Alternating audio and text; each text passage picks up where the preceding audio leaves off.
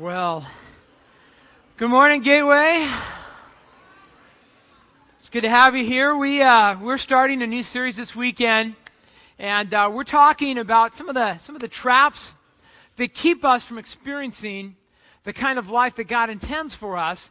And uh, this morning, we're just going to kind of dive right in and uh, get things going here and begin to, to go down this road of what the traps are and how to avoid them. And, and I want to start this morning by talking about something I call the performance trap. And I don't know, any, any of you had a, a near death experience where you were pretty sure this is it? It, it, was all done. Anyone besides? I had one of those. Like, so I got to tell you this. I was, uh, I was like the ripe age of 13. And, um, I was I grew up in Southern California, just about you know 20 minutes from uh, the beach, and so we would go down to the beach a lot. I was I was used to being at the beach, used to swimming in the ocean. We had a swimming pool. I was very comfortable with water, but I grew up with a lot of rules too. I knew what you did and what you didn't do, and one time in the summer, I was at the uh, at the beach at Huntington Beach with my family and a, and a bunch of friends, and we were there, and and uh, I was kind of hanging out in the water a little bit, and I I started to break some rules. One of the rules that I broke was I I uh, I, I decided I was going to go out into the water without a buddy. And, you know, you didn't do that. And I was told, you know, by my parents, if you go out in the water without a buddy, it's just automatic. You'll drown. So don't do that. And, uh, and then secondly, I didn't tell anybody where I was going. And third, I swam and I swam for some reason. And I swam way out beyond what I was used to. And uh, so I'm, I'm kind of out there in the water and I'm swimming. I'm swimming out there and I see everybody. If you've ever, if you've ever done that swim, quite a ways from the shore and you know you can just barely see over the water and you can see all the people and I'm kind of thinking, oh, this is great. Nobody knows where I am. I'm kind of out here hiding and you know it's kind of kind of fun and I was enjoying it. And uh, I heard a noise and I turned around and this there's just monster wave just came crashing right down on me and. Uh, I had just enough time, if you've ever been in that situation, to get a good deep breath, you know? And it hit me and it just knocked me down. And uh, so I'm going under the water. And if you've ever been in that situation where it just kind of tumbles you around until you have no idea, once everything settles down, you have no idea which way is up. So I, I, went to open my eyes, but there was so much sand in the water and silt that had been mixed up and, and, and oxygen, and, and the, the light was reflecting. And I kind of opened my eyes, and some sand got in there. You know how that is. So I instinctively just closed my eyes. And I thought, you know, I, I remember thinking, um, I think the surface is uh, that way. And so I did what you instinctively do. I began to swim as hard as I could toward the surface. And uh, one of the things that was making, that kind of heightened uh, the whole situation for me was that was the summer. Um, I kid you not, that was the summer that Jaws came out, and I would just seen the movie, and I was almost positive when I put my eyes open that I saw him. I, am like, he was like right over there, and so I'm just, I got to get to the surface, and I'm just thinking, what, what, what was I thinking? What was I doing? And so I'm swimming as hard as I can, and I'm swimming, and I'm, you know, I'm starting to think, wow, I, where is the surface? How deep could I be? And I realized I, I don't know what direction I'm swimming in. I could be swimming down for all I know. So I thought I gotta, I gotta open my eyes again. So I tried to open my eyes and still, I still couldn't see anything. There was just so much stuff going on in the water and I kind of looked around and I thought, oh, I think, the service is that way. So, you know, I kept swimming, and as I was swimming, thinking, I just started to have that thing in my mind, like, you know, where uh, you start seeing your whole life flash before your eyes. I was 13, so it took like 12 seconds, and then, and it was flashing by, and I thought, you know, this is it. This is going to be it. You know, at the funeral, my mom's going to stand up and say, I told him. I told him you don't go out in the water without a buddy. See, this is what happens. And, and, and everybody would say, you know, well, that's what you get. And I was so young and I had so much of my life before me. And I just, the whole, the, just the panic was just burned into my psyche. I can remember it today like it was yesterday. And, and uh, I, I'm, as I'm swimming and I'm running out of oxygen, I mean, I can just tell that I, I, I don't know what to do. I can't see. I don't know which way is up. And everything in my body just said, swim, swim, swim. Have you ever been where you're just, you're running out of breath and you feel like you're going to explode? But my mind kept saying, stop.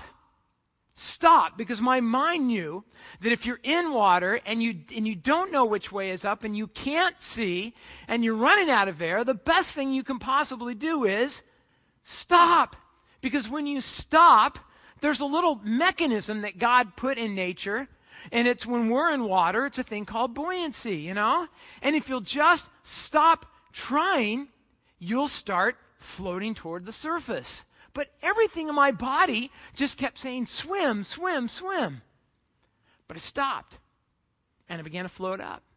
And as it turns out, I was probably like this far from the surface, you know, because it only took a second or two to get up and taking that big breath of air. And you know, something I thought about as, as, as uh, over the years, as life has gone by, is how that, that story, as, as interesting as it is, it's so counterintuitive because for, for most of us, we have learned early in life that life is about effort that life is about performance, that getting ahead in life is about achieving things. We have learned that when we work hard and when we perform well, good things come to you. But when you don't, usually they don't. We learn this at a very young age. We learn when we're in home, you know, that if we do certain things, we find our parents will be more pleased with us. They seem to like us more. They seem to accept us more. If we're careful about what we do, if we play by their rules, we learn when we start going to school that they just don't give out A's for no effort at all. You've got to put some effort into it. You want a good GPA? You want a 4.0? We learn it's all about performance. It's all about effort. You don't get good grades by not putting any work into it at all. And so, what do we learn? We learn it's about performance. If, if we're on a team, we learn if you want a good spot on that team and if you want your team to win, you better perform, you better work. We learn that in relationships, right? Good relationships are relationships where you work hard at being liked. We learn that in jobs. You don't get ahead in your job by not applying yourself. In our culture, we've drilled so far down in this whole concept, or maybe up, I'm not sure which way, that even in our culture, we've learned that even when it comes to your looks, you got to work hard if you're going to be accepted. You got to dress right and eat right. You got to Botox right and hair plug right and all that kind of stuff. If you know, if you're going to really be accepted in our society, it's all about effort and performance and achievement. Here's the problem. The problem is that when it comes to God, it doesn't work that way. When it comes to God, we learn that, that our best efforts, our, our, our, our greatest effort and achievement will never be enough, never be enough to earn God's approval. And the Bible's full of great godly men and women who understood that. They, they realized that. There's a guy named Abraham who we refer to as the father of faith. This guy was an amazing spiritual guy. He was the man. And one time when he was thinking about himself in relation to God, he said this. He said, I am nothing but dust and ashes. Now that's quite a statement because this was a tremendous man of faith who made some big decisions to follow his God. He says, but, and, and yet he says, I realize, you know, I'm not the man. I don't have that all going together. I don't have what it takes. Abraham says, to be acceptable by God. There's a prophet named Isaiah, an incredibly godly man who has this vision, and, and he sees God on the throne. And his conclusion is this He says, Woe to me because I'm ruined. I'm a man of unclean lips. This was a guy by all standards, as far as we're concerned. He was a righteous guy, he was, a, he was an incredibly spiritual guy, but he says, I don't have what it takes to stand before the presence of God. One time, Jesus took one of his disciples, Peter, out, and they were fishing. And they got this miraculous, you know, catch of fish. And it says that Peter fell at Jesus' knees and he said, Go away from me, Lord, for I'm a sinful man. Peter says, You know what? I don't have what it takes to be in your presence. I don't have what it takes to be acceptable to you. The Bible, in fact, says that that's true for every one of us. In Romans 3.23, it says, because all of us have sinned, every one of us falls short of the glory of God, and our sin has separated us from God. Our sin has made us unacceptable to God. We cannot be in His presence. And that would seem like terrible, terrible, terrible news to find out that we'll never be able to perform up to God's standard unless we read the verse right before this. We think of Romans 3:23, but let me show you what Romans 3:22 says. It says this. It says, "We are made right in God's sight." Notice, when we trust in what does it say? When we when we trust in our own works does it say we'll be made right with God when we earn it, when we, when we work at it, when we swim toward God really hard? It's not what it says. It says we are made right when we what? When we trust in Jesus. Yeah, when we place our faith in Him, when we stop trying to be good enough, because we'll never be able to do that. And when we let God take over.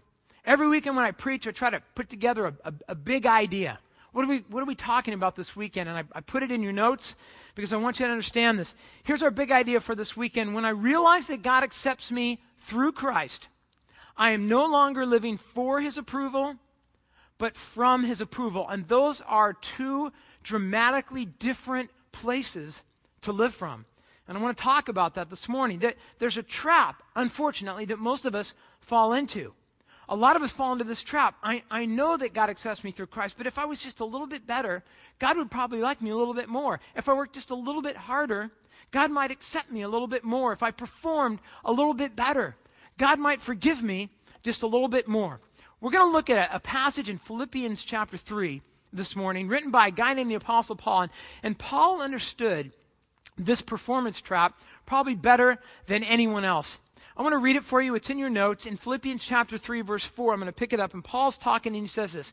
He's talking about this whole idea of what does that person have to do to be acceptable to God. He says, Now, yet I could have confidence in myself. In verse 4, if anyone could. If other people have reason for confidence in their own efforts, I have even more. In verse 5, he says, For I was circumcised when I was eight days old, having been born into a pure blooded Jewish family that is a branch of the tribe of Benjamin. So I'm a real Jew if there ever was one. And what's more, I was a member of the Pharisees who demand the strictest obedience to the Jewish law. And zealous? Yes, in fact, I harshly persecuted the church and I obeyed the Jewish law so carefully that I was never accused of any fault.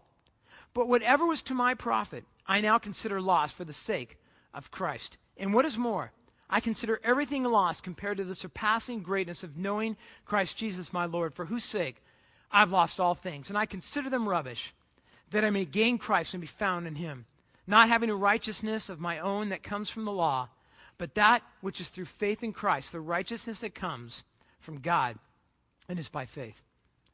If you're here this morning and, and the whole church thing and the gospel is new to you, I, I want to encourage you, we're going to strike right at the heart of what the Christian life is about this morning. But if you're here and, and maybe you're thinking, you're looking over the notes and going, i I know this, I've heard this a thousand times, I want to challenge you this morning to listen to the Spirit of God because I believe there's a deeper place for us to go when it comes to clinging to the grace of God. So I want to talk this morning in this passage about three keys that Paul gives us to beating this performance trap that we can fall into. And here's the first one. If we're going to beat the trap, we've got to recognize the trap. We've got to recognize what it is, and we've got to be able to recognize when we fall into it. Now in Philippians 3, Paul, he's, he's just giving us his spiritual resume. And in verse 4, he says this. He says, Now, if other people have reason for confidence in their own efforts, I have even more. Now, Paul's just talking about this. He's saying, if anybody thinks that they've done enough in their life, enough good works, that God would look at them and go, Oh man, you're, you know, you're the man, you're the woman, so yeah, come on in, you know. Paul says, if anyone could say that, it would be me. But he goes on in verse 5 and he says, Let me just tell you a little bit about why I say that. He says, Because I was circumcised when I was eight days old. Now, to Jews, that was, that was pretty big. That was important. Uh, it, the, the, the kind of funny thing about this is Paul's bragging about something, you know, that he didn't have anything to do with. It. This is a decision his parents made, but, but they believed that you had to do some physical things to be accepted by God.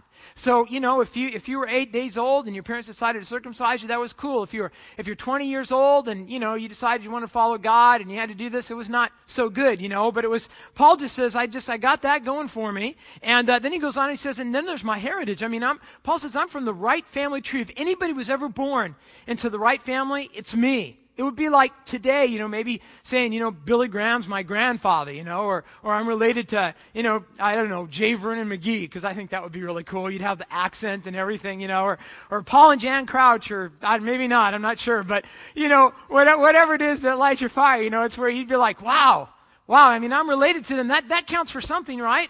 Paul says, I've been circumcised. That, that counts for something. Uh, he says, I've been born into the right family. That gets me some brownie points with God. And then he says, he goes on to talk about some of the things he can take credit for. He says, I'm a Pharisee. Now, I know that doesn't mean much to us today, but back then, people would have sat up and said, Whoa, Paul, you know, when he was talking to them, you're a Pharisee?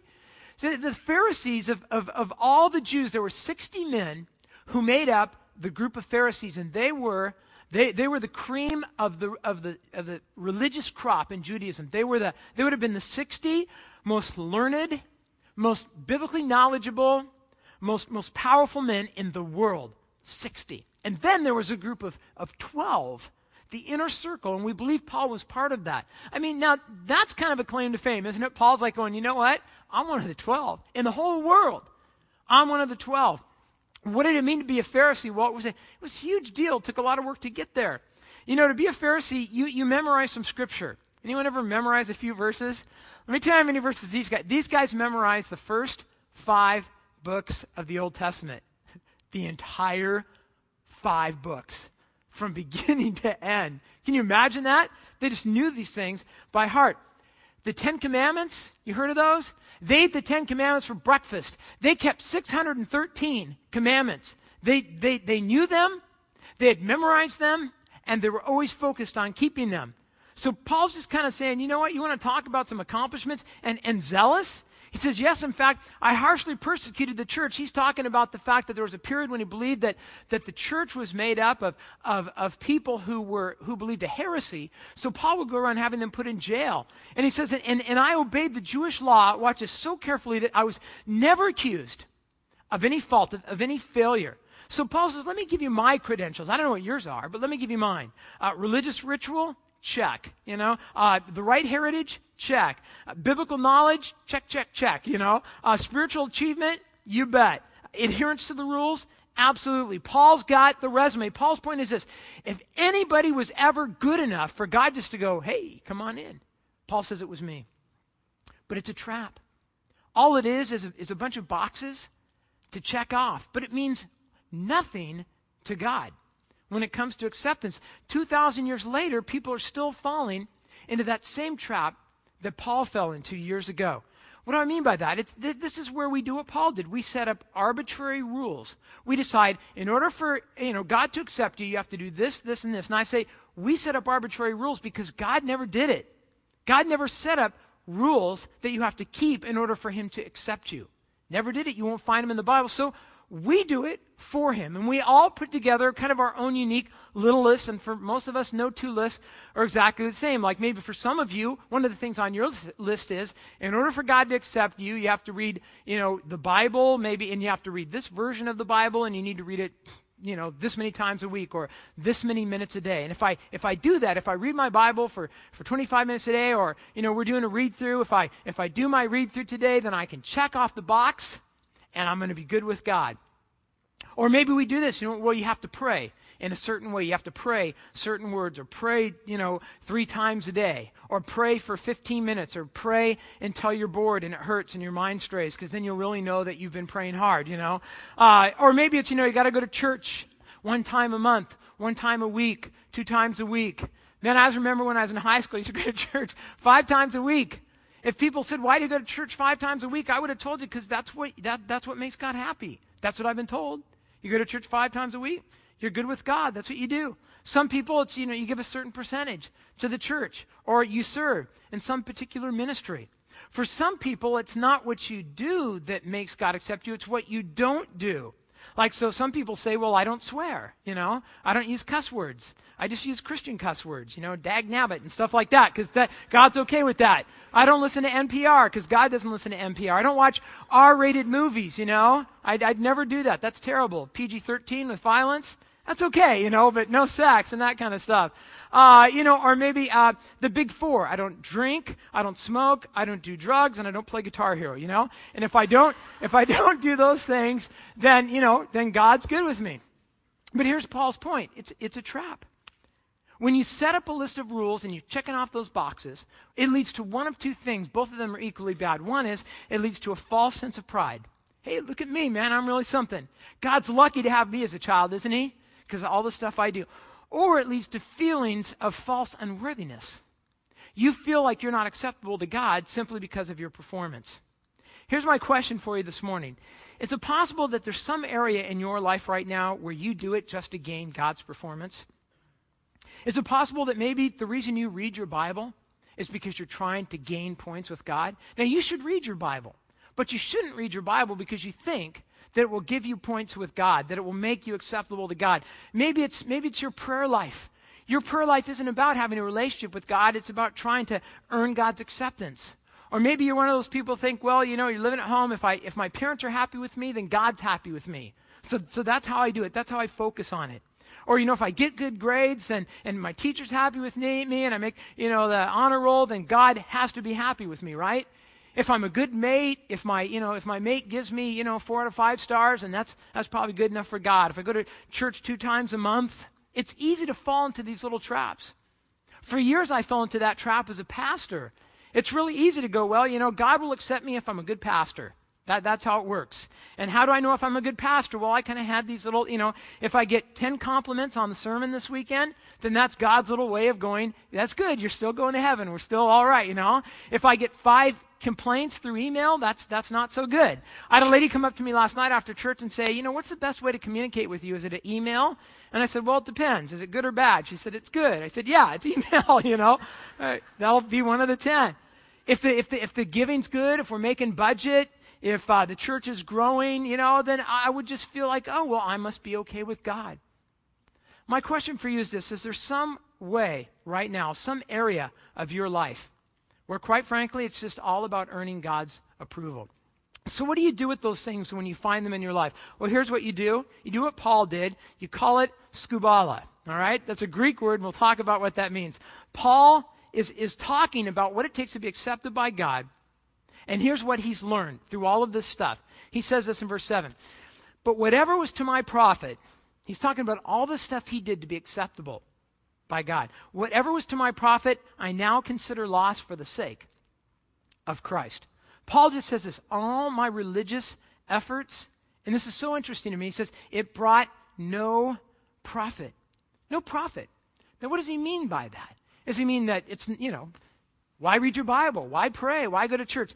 That's not what he's talking about here. Here's what he says in verse 8 What is more, I consider everything a loss compared to the surpassing greatness of knowing Christ Jesus my Lord. For whose sake I have lost all things, I consider them rubbish that I may gain Christ. Now, that word rubbish uh, in, the, in the NIV here, um, it's, a very, it's a very polite word in the English, but it doesn't capture the, the real meaning of the word in the Greek. Um, the word there for rubbish is the Greek word skubala. Can you say that with me? Skubala. Say it again. Skubala. Now, you never said that word really out loud in that culture in that day because it was an uncouth word. It meant, uh, it meant literally uh, dung. It was uh, diaper filling. It was, you know, uh, it was stuff you didn't talk about in public. You didn't do that. Here, here's what Paul says don't miss this. Paul says, all of that stuff that I did so that God would accept me, it was all, it was all skubala. All of it. He says, all of my works, skubala. So he just calls it what it is. I thought it was good. I thought it got me somewhere. It was skubala. All the rituals I did, skubala. All my, my religious title, Paul says, I was a Pharisee, I was a man, skubala all the events I attended, all those hours in church. Right? Skubala. Now again, don't get me wrong, he's not saying it can't bring some kind of benefit, and we'll talk about that in a few weeks in a few weeks. But here's one thing it will never do for you. It will never make you right with God. All the people that he'd impressed, skubala. When I was reading this this week, it made me, it made me think about uh, years ago. Um, it was about 16, 16 and a half years ago. Uh, my wife and I were at another church. I was a youth pastor, and um, we lived in this parsonage. And there was a garage attached to the house that had been converted into a classroom for the college group. And so every weekend the college group would come and they'd have uh, their Sunday school in there. And we lived in the house that was attached to it. And, and it was a classroom, except we had a big upright freezer in there against a wall. And my wife was pregnant with our first child was on the way. And so um, at the time, I was, uh, you know, I was a youth pastor, and we were going to go from two incomes down to one. She was going to uh, quit teaching. And so we realized money was going to be tight. And so we started kind of stockpiling, you know, and uh, we had this freezer, and so we thought, well, we're just going to start filling it up with, with meat because I like meat, you know. And I thought, you know, someday we won't have any money uh, to have electricity, but, you know, we'll have meat, and that'll be really good, and everything will be great. We'll be eating steaks, but we we'll, won't be wearing shoes, but that's okay. So we're, we're filling this thing up, and we had people in the church who would bring us, you know, they had some cattle, and they'd bring us beef, and they'd fill it up. And every time I'd walk past that freezer, and I'd be, just be like, oh, man, this is going to be so good. So many barbecues, and we're just kind of saving it up, filling it up. Well, we went away for a few weeks that summer and uh, got, got good and hot, and the college group decided that uh, they were going to uh, paint the room. So they, they came in and they painted one of the walls, and then they needed to paint the wall where the freezer was, so they moved the freezer to the other wall and they plugged it in. And what they didn't know was that plug actually didn't have any electricity flowing to it. And so they plugged it in and it was locked and, and uh, they finished the room and left. And we got back a couple weeks later and you know, I walked out in the garage and I thought, man, what, you know, what's that smell? And uh, I grabbed the key to the freezer and uh, I opened it up. And I just remember opening the door and thinking to myself, should meat be moving like that? You know, it's just like, just, just maggot infested flesh rotting. I have a hair trigger gag reflex that only made everything worse. And, and then I, I, I closed the door. I ran into the house and I said, honey, you know, I think you need to clean the freezer. and, and she was like, she was like eight months pregnant. And she said, you know, sorry, buddy, uh, and handed me some, you know, gloves that kind of covered my whole body and and uh, got a respirator and and uh, had to get these. You know, I mean, you can't just throw that away. So I got these big, you know, thick bags, and I would go outside the garage because the, the the big door had been sealed up. So there's one little door. I would, I would go out with a bag and my gloves and my respirator, and I. I'd take a deep breath and then I'd run in and I'd grab a handful of maggots and stuff and throw it in the bag and wrap it up and, and I'd run back out and I'd, take a deep breath, and then I'd take a shower, and then I'd go do it all again, you know.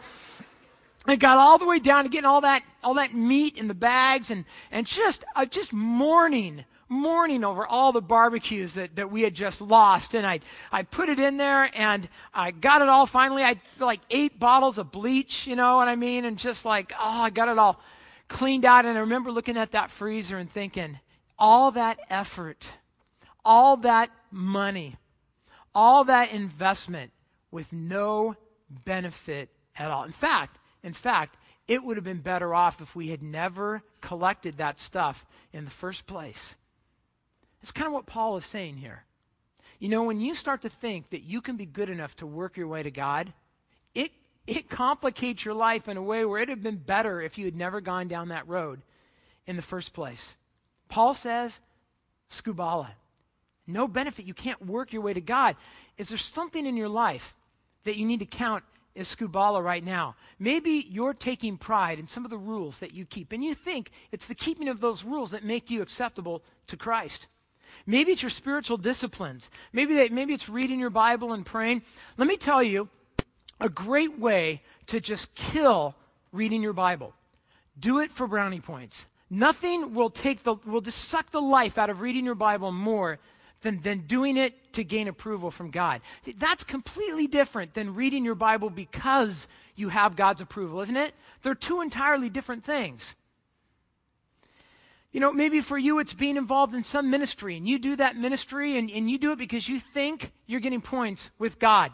Have you ever heard people say, I love ministry, it's the people I can't stand? You know, that's usually said by people who are doing it because they're trying to impress God. What are you doing? Is there something in your life right now that, quite frankly, the reason you do it is because you, you just feel like you have to do it? You have to do it in order to be acceptable to God. Because as great as some of those things might be, as much benefit as they might bring to, to people, the one thing they'll never do for you is they'll never make you acceptable to God. So if there's nothing you can do to be acceptable to God, how do you get there? Well, that's the third thing here. You receive God's acceptance through Christ, and I would, I would add, by faith. You receive God's acceptance through Christ by faith. In verse 9, look what Paul says. He's talking about being found in Christ and, and, and not having a righteousness of my own, he says, that comes from the law. But that which is through faith in Christ. The righteousness that comes from God and is by faith. Paul says, not having a righteousness of my own. That, that word righteousness just talks about having a right standing with God. How does one have a right standing with God? Paul says, you can't get there by performing your way into God's good graces. You can't do enough good things. You can't stop sinning enough. You can't sacrifice enough. You can't work in a ministry enough. You can't give enough. Paul's point is this if you want to be right with God, you have to stop swimming. You have to stop kicking. You have to stop trying to work your way up to God. You have to let God lift you up. You stop and you let Him lift you up in His grace. You do it through faith in Christ because of the, the person that Christ is, because of what He did for us on the cross. God says when we embrace that, when we, when we believe that, when we stop trying to be acceptable and we embrace the fact that we are made acceptable through Jesus, that's when we get right with God. It's not Jesus plus good works. And we kind of have the tendency to do that sometimes, don't we? We're like, well, it's Jesus, but I got to do these things or keep these rules or do this ritual or not do this sin, and that's when I'll be acceptable to God. Paul said this in Ephesians. He said, It is by God's grace. That word grace just means unmerited, unearned favor. It is by God's grace that you have been saved through faith. Faith is just believing in Christ. It's not the result of your own effort, but it's God's gift so that no one can boast about it, not even Paul. No one. It's by God's grace that Paul was saved. It's by God's grace that we're saved. It's by God's grace that we stay saved. And here's the good news you'll never be good enough on your own to be acceptable to God. And the good news is you don't have to be. You don't, because God gives us grace. You know, so the next time that the devil whispers to you, you're not, you're not godly enough to be a Christian, you can just say, Yep, you're right. The next time somebody says to you, you know what, you're just, you're not good enough to be a Christian, you can say, That's right. Next time you just kind of don't feel worthy because something you did, something you said, just remember the thing that makes you acceptable to God isn't your performance, it's Jesus Christ and what he did for you. Again, the statement we said at the beginning God accepts us through Christ. And because of that, we're no longer living for his approval, but from his approval. For and from. Can I just tell you that that, that changes that changes everything. When we move from trying to do things for God's approval to doing things from God's approval, it changes everything. When, when I first came to Gateway, and I've shared this before, but when I first came to Gateway, I hadn't trained to be a senior pastor. I, I hadn't planned on being a senior pastor. And so when I came here, I felt uh, rather unprepared.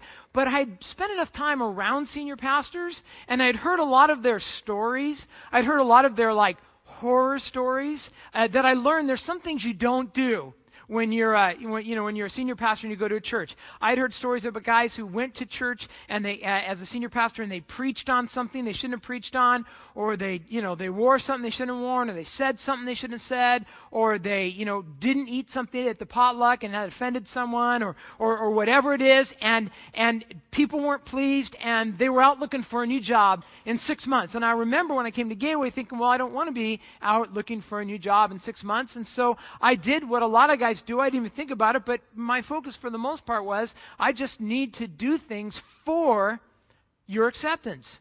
And so that was a big driving force when I first came to this church. Whenever I was preaching, I would preach for the acceptance of the body. When I got up on the weekends, I dressed for your acceptance, which at that time was a suit and a tie. Uh, the way I spent my week, I did it for the approval of everyone. So if they said, What are you doing this week? And I said, Well, here's how I'm spending my time, they'd be like, Oh, good. Then you're, you're good with us. Everything I did was all about earning your approval. I got to tell you something, man. When you do things that way, it stinks. It just sucks all the joy out of ministry. Well, a couple of years went by, and, uh, and uh, I got this idea um, from, from traveling around and visiting a few churches of guys that mentor me, I, I, I got this idea. I thought it would be really cool in our church, this is when we were in a little building, if we had like a, a video screen.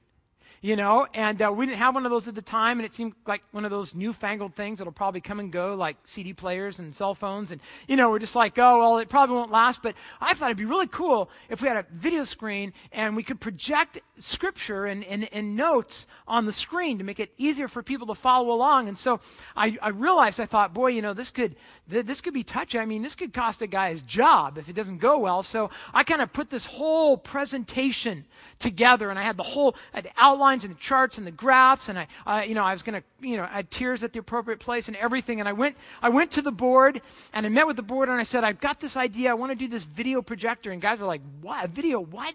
You know, it's a projector where you project stuff up on the screen. Well, why would you do that?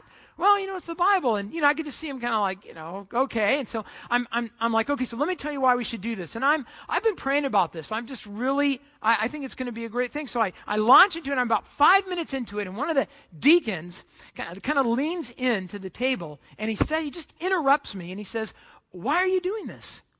And I thought to myself, see, this is why it's a good thing I have a two-hour presentation ready because I'll just I'll bore them into submission. You know what I mean? They'll just they'll they'll just give in. So I said, well, what, what are you talking? About? Why am I doing this? And he said, no, no, no. I don't mean I don't mean why do you want to do this? He's like, I I don't know if it'd be good or bad. I don't even care about that. He's like, why why are you trying to convince us that this is a good thing? I don't understand that. And I said, well, you know, because I like my job. And, you know, I, I, I, I'm, I'm afraid if we do it and, and you guys aren't behind it, or if we do it and it flops, or if we do it and people think it's sacrilege, you know, or something like that, I don't want to be, you know, hanging out there. And, and, and, and this, I could still remember he looks across the table and he says, you know, you got to stop worrying about what we think about you. You need to start focusing on what God wants from you. And it seems right now like you absolutely know what God wants you to do. So maybe you should do that and stop worrying about us. And then he said this, and this is what really made it click for me. He said, You know what? Just for the record, we love you and we accept you and we're behind you. I mean, what are you thinking? Are you thinking we'd fire you if this didn't go well? You know? Of course, I didn't say it, but I was thinking, yeah, that's exactly what I was thinking. But I remember going home that day and, and, and, and I realized that changed everything for me. Suddenly, I wasn't, I, I wasn't preaching anymore for your approval. I began to preach from your approval, and that changed everything for me. I realized I didn't have to dress anymore for your approval. I was free. I was you, you, I was free from that. I knew I was accepted. I, I knew I was loved. It changed when I would come into a worship service and I would worship with you I didn't have to worship anymore, kind of looking around. Maybe if I was really getting into the worship, you know, and be like, well, better, no, no, no, don't, no. People are looking, you know. I didn't have to worry about any of that anymore because I had your approval. Now I was free to work from that. It changes everything. Um, imagine, imagine living a life where you're absolutely freed. You're free from living for God's approval, now you're just free to live from it. Would it change the way you read your Bible? If you began to read the Bible from a place of God's love and acceptance instead of reading it for God's love and acceptance, would it change the way you pray? Would it change the way you talk to God if you realized, I don't have to talk with God anymore in a way that tries to impress Him? I don't have to impress Him. Through Christ, He totally accepts me. Now I can just have a relationship with Him. Would it change the way you go to church? Would it change the way you worship? Would it change the way that you, you, you serve other people? Would it change the way you forgive people who sin against you because you have been freed from trying to earn God's acceptance? You just have it through Christ. Would it change that? Would it, would it, would it change, you know, loving difficult people around you? Would it, would it change the practice of, of generosity in your life? Would it change your marriage if you realized you don't have to be a good husband or wife now to earn God's approval? Because it's not about that anymore. You're now, you're now free to be a loving, generous mate because you have God's approval. You're free now to do that. Imagine an entire church like that. I was thinking about that this week. Imagine a church where everyone who comes on the weekend and, and, and everyone who worships they're not looking at other people. They're not thinking about other people. They're not worried about, are people looking at me? And I, None of that's going on. It's just a church when people gather together, right? They're, they're just free to worship from a place of love and security and acceptance. Would it change the way we worship? Would it change the way we serve one another? Would it change the conversations that we have? I mean, I believe the answer is absolutely, positively yes. In the next six weeks, we're going to talk about some really specific areas that uh, uh kind of dive down into this, but I just want to tell you this. This is the most important thing you need to grasp in this entire series is that through Christ, you are accepted by God. It has nothing to do with your works or your performance. It's all about God's grace. You just need to breathe that in. You just need to enjoy that. Let's pray together. Father God, I want to thank you for just the, the clear message in Scripture because our tendency as human beings is to try to work our way towards you. It's to try to, to earn your love and earn your acceptance and earn your approval. It's just something about our nature that, that we gravitate towards that. But I pray that this morning, this morning we could just kind of shed those shackles, those chains, that, that, that trap of trying to perform, of trying to work for your love, of trying to earn your acceptance that we would realize this morning, I mean, just that we would just breathe that in down to the depths of our soul, that we are accepted through Christ, period. We are your children. You love us and you accept us, and we are now set free to live from a place of security, to live from a place of, of, of eternal life because of what Jesus Christ has done for us. Father God, if there's any area of our life that your Spirit has pointed out to us this morning, something we've been doing, and it's been more about getting your approval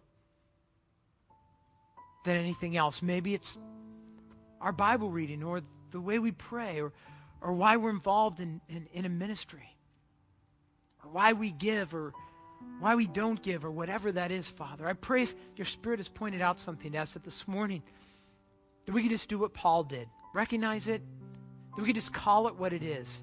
It's rubbish, it's, it's trash, it's skubala. We just, we want to let it go. We want to be free to live for you because of what your Son has done for us. And Father, I would pray for anyone who's here this morning and, and they've never given their life to you. So far, their whole approach has been, well, I'm, I'm working on it. If you're here this morning and you've never placed your faith in Christ, because, you know, you're working on it, it's time for you to stop doing that. It's time for you to stop trying to be good enough and just accept God's gift. And if you're ready to do that, you can just pray right now to God. You could just say, Dear Heavenly Father, I want to thank you for sending your son to die for me. I'm, I'm tired, I'm done of trying to earn your approval. And I'm so grateful, Father, that I don't have to. So today I'm, I'm, I'm letting it go. I'm going to stop trying. And I'm going to accept what your son has done for me. I want to thank you that Jesus died to take away my sin. I want to thank you that through Christ I can have a right standing with you. Father, I pray that you'll teach me how to live from your acceptance. Thank you for saving me.